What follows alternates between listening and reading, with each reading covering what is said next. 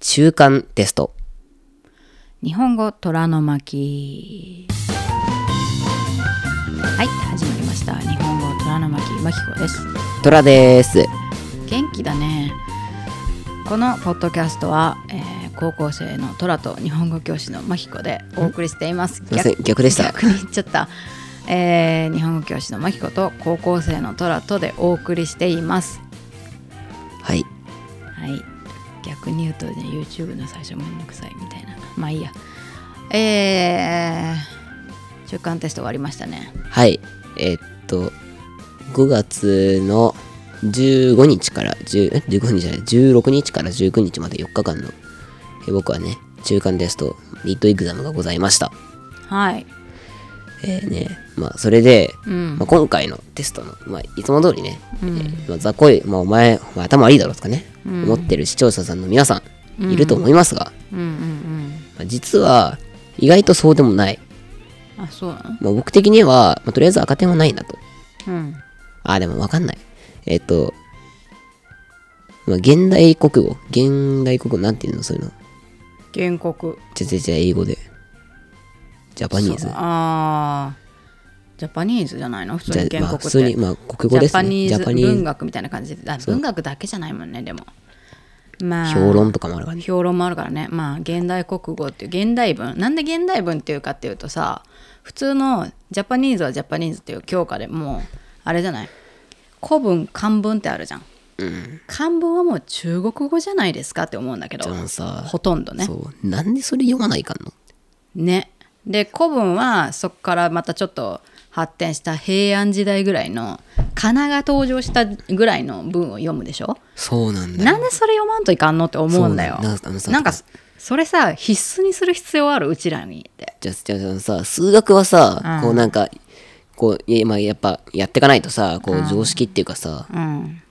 こうなんかやっぱ数字はさ大事じゃん今世の中に溢れてるっていうかさ、生きていく上に必須だから、まあ数学は、まあまあ、100歩言ってわかるわ、うんうんまあ微積はどうとかとかまあいろいろ思うけど3次関数とかいらんやろとかね、うんうん思ったりするけど、いやでもやっぱ一番の悪は古文じゃねえかと。古文で古文は、じゃあ古文は、もうそれも一般常識で、じゃあ、必要なんじゃないかって思うんだけど、うんうんでも、古文は、じゃあ一般常識で言うんだったら、名前だけでいいじゃん。うんうんうん例えば、竹取物語とか、うんうんわかるのかな、みんな。まあ、多分わかんないですよ。もうそれは難かしいぐや姫のことでそすうでねすね。かぐや姫のことも日本語、日本語ではそれで、まあ、ちょっと難しいふう、難しいふうに言うんですけど、まあ、あとは浦島太郎とか、うんまあ、それは古文があるのかよくわからないですけどね。うんまあ、そういう、まあ、古文のね、まあ、昔の、オールドジャパニーズうんうんうんうんうんうんのね、やつがあるんですけど、僕たちはそれが、じゃあ生かされたことは一回もないと。うん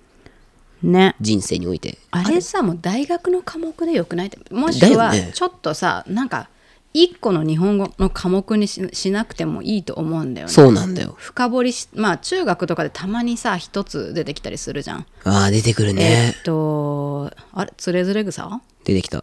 あれ春はあけぼのああ、それ枕のしあそうそれぐらいでよくないと思うんだけど一般常識的にねそうだね。漢文とかもさなんかもういやもう好きな人が読めばいいじゃんねまあだから中学で終わってるのかもしれないけど高校はまあちょっと専門課程に一応入ってるからねちょっとほんほんのちょっとだけ大学みたいなさまあそういうのに入るからあれかもしれないけどうん。いやもうでもあれをさなんか国語として割り切ってなんか一つのくくりでさ古文漢文っていう授業をするのやめてくんないかな面白くないしそうだよね。やりたい人だけやればいいじゃんって思うんだけどそれそれそれ。はい。でも今回のね、テストは。え実は、そんなに、あの、意外と悪くない。むしろ、えー数学いなんていうのそういうの。難しいな。まあ、数 1? 数 2? 数、違メう。ジャーなのは数数1 B、B、B。数 B なんか数学もさ数1数2数 A 部数 B とかいろいろあってさそうそう、あの、すでもぐカテゴライズ的に数1数2それから微分積分みたいになるんじゃないのいや、わかんない。それはよくわかんないけど、でもとりあえず今回の、えーまあ、結果は、まあ、数学のね、まあ、主な数値とかは、うんまあ、普通ぐらい、うんまあいつも通りぐらいなんですけど、でもそれでも、あの、違う方、別のやつが、だいぶできて、っていう。はい、今回はもしかしたら80点が見込めるかもしれない。まあそんなテストの結果でございました。まあまあそれはね、まあそんなお前の結果はどうでもいいよという、これ聞こえ、聞こえてきそうですけれども、そうですねこれを言っていいかどうかわからないけど今回80点かもしれないってはい、言うと多分みんなは60点だろっていう多分思ってらっしゃる。違う違う違う違う違う違う200点満点ですかそれ違います。 100点満点の80点は取れたかもしれないはい。そうするともうみんな多分100点続出ですねその数学のテストいや、もしかしたらそうかもね。 わからないですけど。わかんないけどまあでも一応勉強したのには変わりないので、僕は自分のことを褒めたいと思います。はいそうですね終わったのはいいことですはい知っ。てるさっき調べてたんだけど話を上の空でね、 えっと中あのねみゆちゃんとかが行ってるさミドルスクールアメリカのミドルスクールってさ、ちょうどその今中間日本で中間がやってる時にもうすぐなんだけどさ5月の終わりぐらいはあれなんだよファイナルってあの学年末テストになるのねあそっかそっかそっか。そうそうそう夏にあれだもんね。そうもう終わりだもんでね。も去年確かみゆちゃんも言ってたし思い出したんだけど生徒の子も言っててなんか高校に入る前か、まあ、入る前じゃなくてもなんか一回ねなんかそういうなんていうのセンセンター試験じゃないけどその国全体で評価が出るみたいなうん。スコアが出るなんかそういう大きい試験を受けるんだって。うーん。みゆちゃんも受けたって言ってたけどなんかそれが今度、ね、高校とか、まあ、大学進学の時のまあ一つの鍵になるみたいな試験があるらしいよだから結構みんな勉強しないといけなくて大変なんだってそうなんだ。アメリカも今は生徒たちはなんか勉強宿題はないけどすごいテストが大変とかあー、なるほ宿ど。題もあってテストもあるっていう子もいるしまあアメリカはアメリカで大変っぽいねまあそうだね。日本どっちが大変なんだろうっていう、まあそんな比較することではないと思うけど、ないけどどっちだろうねまあまあプレッシャー的にはやっぱ日本の方がだってね例えばさっきの古文漢文の話、でももうちょっとさなんか高校の内容がさアカデミックになってきてるでしょそのなんで古文なんかさなんかのた勉強するのってさ確かにね。いらないじゃん、うんそう古文を勉強したい人が大学で勉強すればよくないみたいになるでしょ考古学とかさ、そ学んびたない感人じととかかね。さ、まあ、考古学とは全く違いますけどそのよくわかんないけど昔のね日本の文学の昔の文学を知りたいというかそう突き止めたいとかね。そうそうまあ他の言語英語とかでいうとラテン語とかさそういう風になってくるという感じに英語とかの言ヨーロッパの言語のもっと元になる言語発生したとかね。そう元になる言語を発掘なんかそういう読み込んでるみたいなもんじゃんだからあれもさもう古典なんて日本語じゃなくて外国語に入るじゃんほとんど、だけどだからそれを例えば高校でその授業を取ったら大学での単位になるんだってへえっ。て言ってたあのコロラドの高校生が今物理取っててでなんか結構難しい物理の勉強してんだけどでもそれを受けてパスするとあの何大学でその物理の単位を取らなくてよくなるからってめちゃくちゃいいじゃんなんかそういうのちょいちょいあって高校でにいながらもう大学の単位を取れるのねへえ。だからこ高校で古典取ってなんかこうある一定の点数取ったらもう大学でその必須科目になってくる国語とかぶこ国文学みたいなのもう取らないでいいよとかさいいじゃん。すればいいのにねって思うんだよ思うんだよそれぐらいのアカデミックなこと結構やってるよ高校はでも日本は割とそういうなんかなんだよね変化に厳しいっていうかさまあ日本は変わるの嫌いだからねそうだよね保守派の人が多いか多いっすね相変わらずらはいあではいこれがちょっとね本当は話したかったことなんですけどまあなんでかちょ本いや題いや本題じゃないです、本題の前のまあ自己話です何えー、っとですねこれはちょっとね本当にテストテスト初日の1時間目に起きた事件なんですけどうんえーっとテストが始まるのが9時55分からなんですようんでも9時54分とかになるとあの時計とかがねうんこうやってきなんかこうぐ何だからゼロからこうでぐーっと回ってきてさうんどこだろうな多分55ぐらいに着くともうみんながもうガッてねうんよしやるかみたいな感じ背で筋伸ばしたりねなるんだけど今回55にピッてなってもうん何もならんあれってうんずっと待ってたなって、あれまだかと思ってでずっと待って59まで行ったんだようんおかしくねと思って先生がバーでそしてダダダダダ立ち回っててそしたら急にト放送ラがブルだねなってなんかすいませんなんかチャイムが鳴りませんでしたとか言って、うんうんなので5分延長しますと。うんあーえもうテスト用紙とかをくらば配られて配られてみんな待ってる。へえ問題も見えてんのに問題見えてるというか、もうだからずっと座ってもうだからもうずっと待ってるのに、あれだからへえ面白ハプニングだねえでも、始めてるところは、うんだって先生から先生がもうだから自分の時計で腕時計で始めてるところはもう始めてるでいい,、いいですよっつってうんただだからそれで始めてないところはあもうじゃあもうはい今から開始しますって感じでうーだんからそこはだからそう始めてなかったところは5分延長してくださいって、うんうんうんうんうんまあそれでうちのクラスは5分延長でって一律延長にすればいいのにまあまあまあでも差が出ちゃうのかもしれないねその5分の間で先生の決断によっちゃうからねそういうのはちなみに何の授業何の科目だったのまあその学年によるかえー、っと数学とかだと当たりだよねやった英語です英語はまあ英語まで5分欲しいなうんなるほどね面白いねはい以上ですテスト小話でしたはいあと1個ねちょっとまだあるの小話小話どころじゃない小話メインじゃないですか、うん、もう1分で終わります。本当に終わったよ、えっと、本日の撮影、僕がね、えーまあ、最近鼻が悪いっていうかね、はい風邪気味っぽいって、風邪気味でもないかな。本当に軽治いっ、たよ鼻が詰まってるので、あの、聞き取りにくかったりとか、いつも聞き取りにくい よえーあとは、あとはなんかちょっと本当に鼻すすっちゃう音とか、ズズズっとね、えー聞こえちゃう方が、いつももっといろんな音立ててるよもうことがあると思いますけれど も、非常、まあ、非常に申し訳ございません。いさっきから話すするのすごいなんか気をつけてるもんねや、もうだって本当に、今ね、話すするってなんかねまあね鼻水ねはい。しょうがないよまあ、ごめんなさい。ちょっと本当にそれは、ちょっと申し訳ない。なんで、まあね不快に思われるかもしれませんが、まあ、なのでご注意ください。本日の撮影、本日の収録。サウンド的にねはい。まあねでもね昨日読んだ本に書いてあった日本人は細部細かいところにこだわりすぎて負けるってわかる。そうだからそこそこまでき世界で気にされない例えば音とか音のクオリティをもっともっとそこに力を入れすぎて負けるんだって競争に別のとことかにね、手出せなくなる。そういうことですねなのでまあ鼻水が出てても頑張りましょうはい。それでは今から、たった今から本題です。 えー非常に長い入り、申し訳ございませんでした。いやあの最初のこうつぶやいてるだけで終わってる時あるからねはい。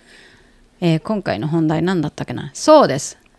あの散々あのバカにした佐賀県ねちゃんとお母さんはリサーチしましたよ、おリサーチ、まあ前回、まあそうですね忙しかった忙,、まあ、忙しい、ね、主婦の友達4人4人1人回答してくれなかったけどまあ友達のグループ LINE でですねまあ、えー2人福岡在住1人、えー元佐賀県民でしたもう佐賀に何年住んだんだろう3年以上は住んだと思うっていう友達のグループに、えー佐賀県の魅力を教えてくださいと送りました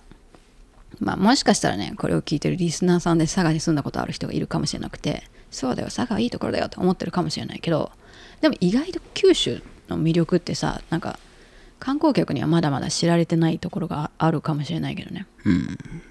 まあ太宰府めちゃめちゃ外国人おったけどね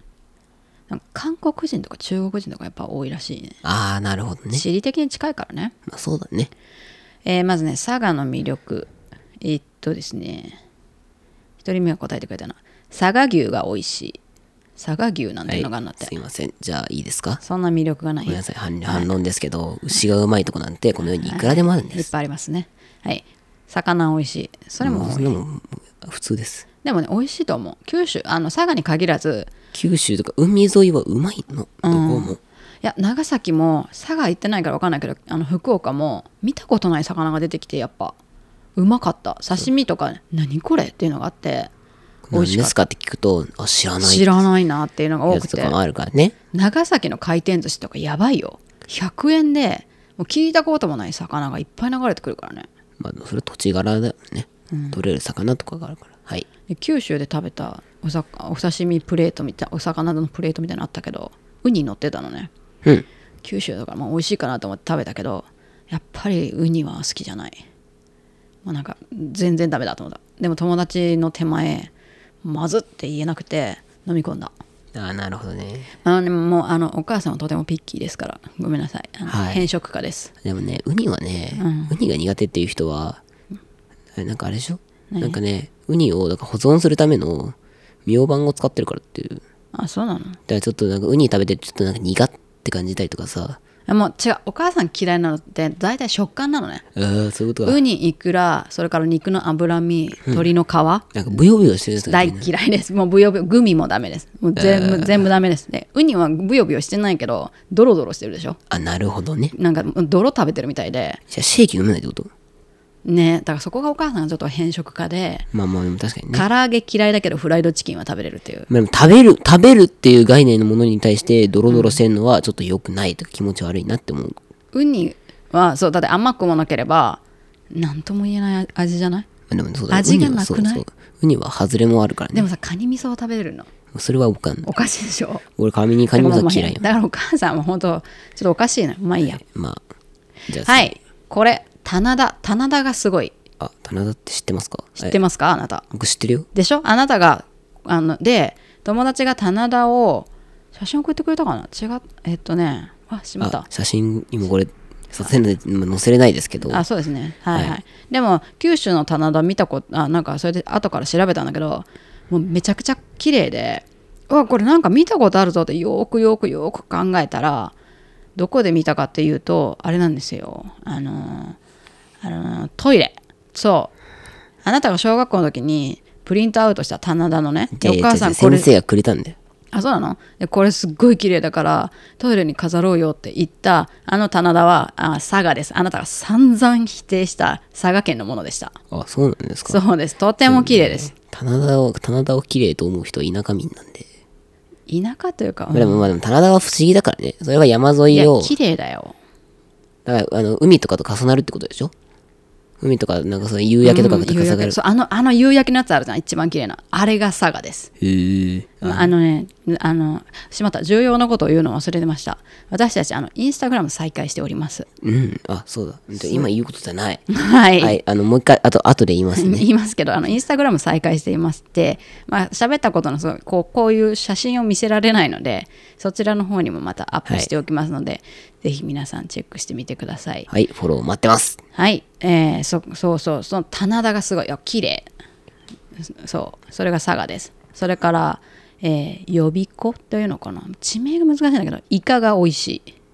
それね2人言うんだよね3人のうち2人言うってことはよっぽど美味しいぞと思ってかうん、だからいちょっと食べに行ってみたいなと思った。はい。か、食べれるブヨブヨだよ。あ、でもね、じゃあか金沢、石川県金沢って言っちゃった。えっと、石川県の金沢市に行った時に、はい。あの、イカそうめんが出てきたのよ。で、あなんか基本刺身食べれない時だったから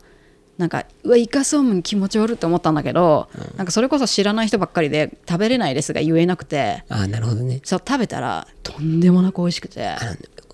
美味しいイカは甘いんだめよちね。ゃくちゃ美味しいなんかなんか気持ち悪くないブヨブヨしてなくてちょうどいいなんていうのかな歯ごたえ周囲なんかちょっとそれそれそれコリコリって感じでちょっと甘いしそうそうわうまっと思ってで愛知に帰ってきてまたイカそうめんが食べたくてスーパー行って買ったのよ、もう全然違うあ、まずいよ。ゴムみたいだった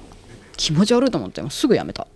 だからね美味しいところのイカだからここのイカはだから本当に美味しいんだと思うようん、でもなんかさ、すごい、なんだろうね、文句言うわけで申し訳ないんだけど、なんだよあの、イカ は、イカがうまいとこは多分そこ以外にもある。まあいいじゃん行くよはい。えーあとそんなん言ったらどこでもそうだけどまあね。えー、嬉野温泉美人の湯嬉野温泉とか、まあ、あとね、まあ、あ、温泉は、温泉が温泉は確かに九州あるあるだね。九州めちゃくちゃいっぱいあるからまあ、あそこ飾っもたりちとろかん、ね、すごい。そうそうそうそう、でえーっとあと友達そうそうでそれがよくてえーっとねえー七津釜っていうね場所があってまあ大体その辺が海も綺麗で全体的にそのめちゃくちゃいいらしいんだけどこの海の写真またちょっとインスタ上げ上げときますけどどうですかエメラルドグリーンのなんか、うーん、なんか、インドネシアで散々見た。だだけど日本でこ日の本でこれはすごいね、確かに。そう海水浴場とか多分ねえぐく綺麗だよ、まあ、長崎もね実はめちゃくちゃ綺麗だったんだよえ、じゃあ、質問いいですかはい長マ崎ナドとどっちが良かったですかマナドですはい、負けましたね。ってじゃあ誰がマナドとあの佐賀を比べろっつったのでもままああでもそれは日本にあるのは素晴らしい。そうここの海はすごいやっぱ有名なんだってその七つ釜っていうそう。はいそれから有田焼有田焼九州というか佐賀だってあれ何それ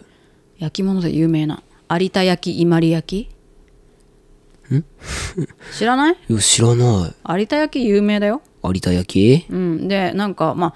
まあねあのななんていうか陶器だったらまあ愛知県にもたくさんあるんだけど確かにでも有田焼は綺麗と思ったあこれは買いたいねって思ったからあ黒いやつ漆器みたいなもんかあそんな感じですねへえとっても綺麗ででもさなるほどなるほど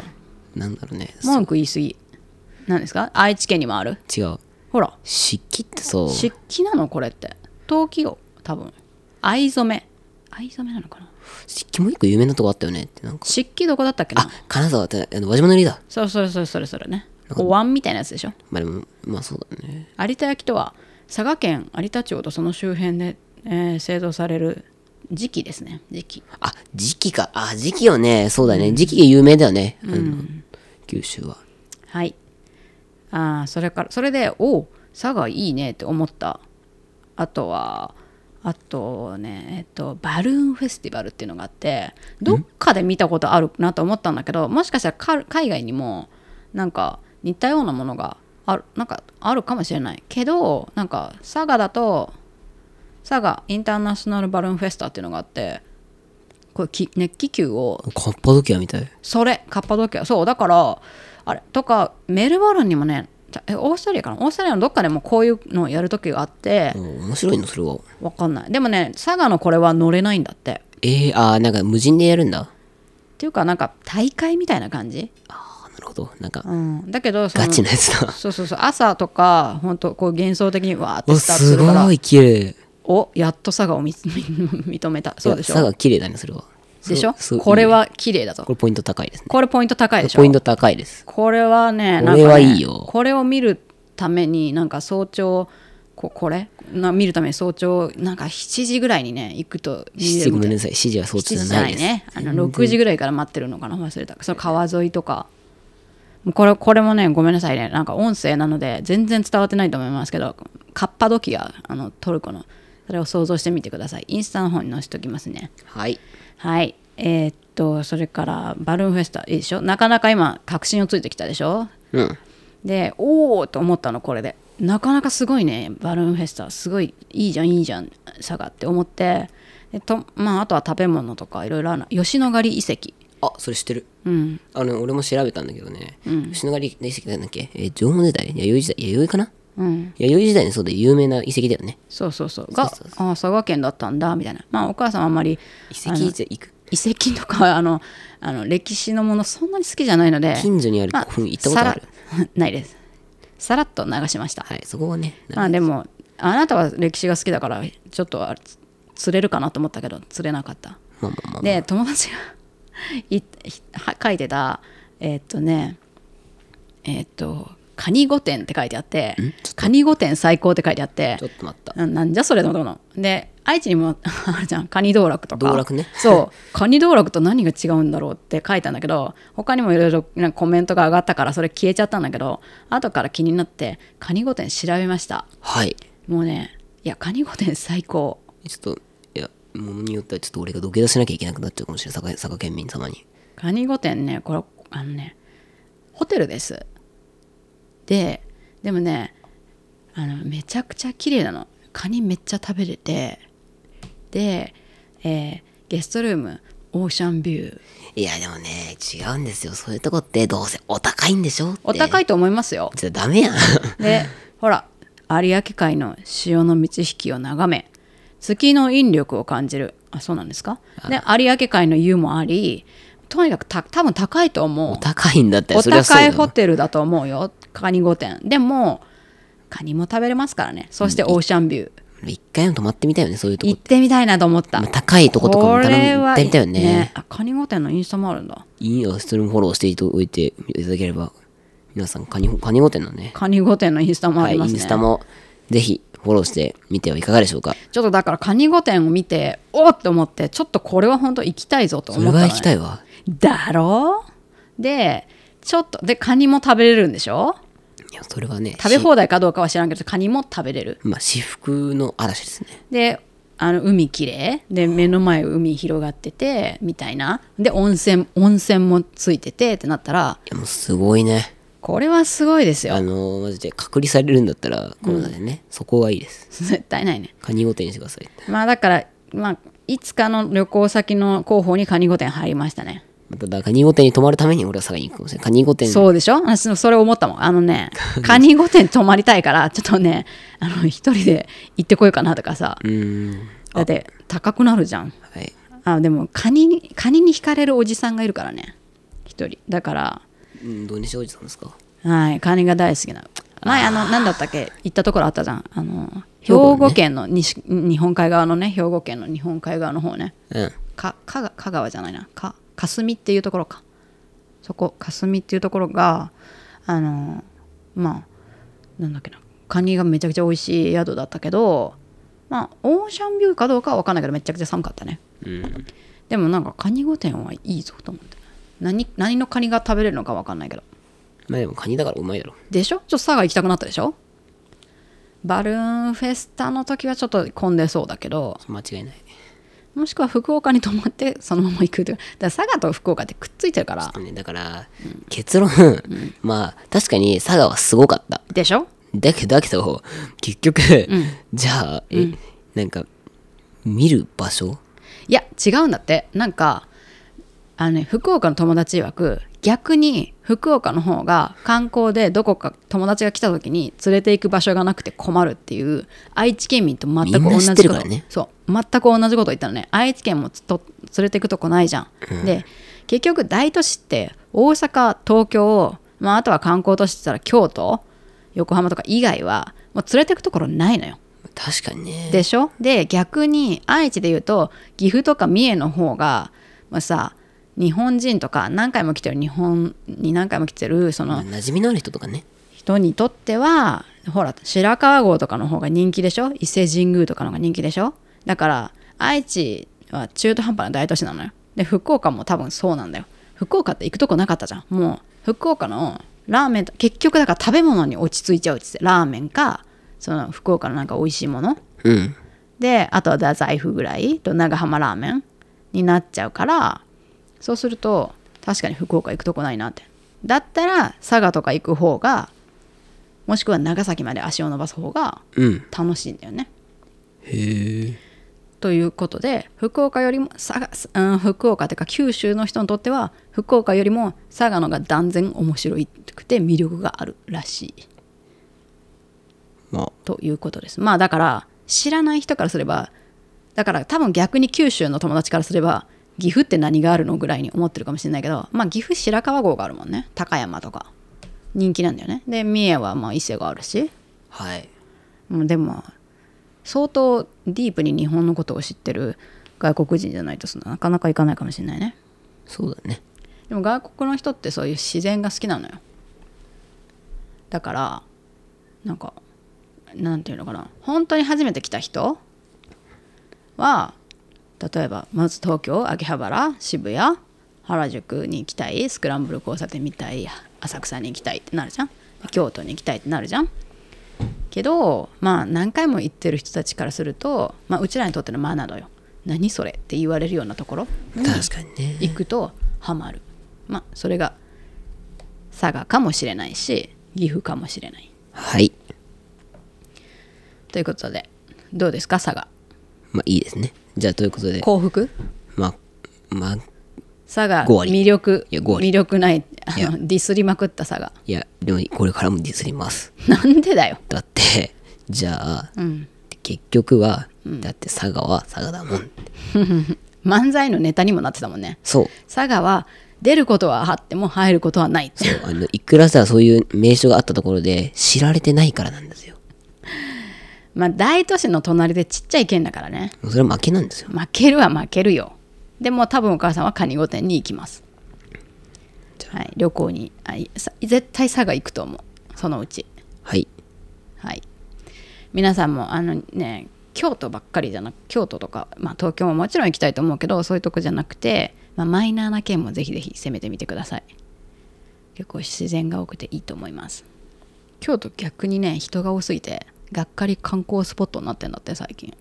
あーあるあるとねうん人が多すぎて本当にらしいですなのではい佐賀県の魅力でしたえーっと今回のスクリプトもウェブサイトの方から見ることができますそれから YouTube の方で字幕を出していきたいと思いますのでえーっと聞きながら字幕を見て勉強したい方はそちらもチェックしてみてくださいあとはえーっとこれが流れるのは6月ですねえーでもマナドのビデオは要望があればいつでも見れるようにしますのでマナドのビデオを見たいっていう方はぜひぜひごご連絡ください、えーそれからあと何かありましたっけインスタグラムですねインスタグラムの方を再開しておりますでえっとポッドキャスト専用の、えっとインスタグラムにしていいますのでこの中で喋ったことをだいたいこうそれに関連した写真を載せたり動画を載せたりしていますのでぜひ、えーチェックしてみてくださいそれからなんだっけ普通の日常生活のこともあげたりしますのでまあ見てみてくださいはい。チャンネル登録、高評価、あとはコメントの方もぜひよろしくお願いいたします。お願いしますそれではまた次回も聞いてみてくださいさようならさよなら。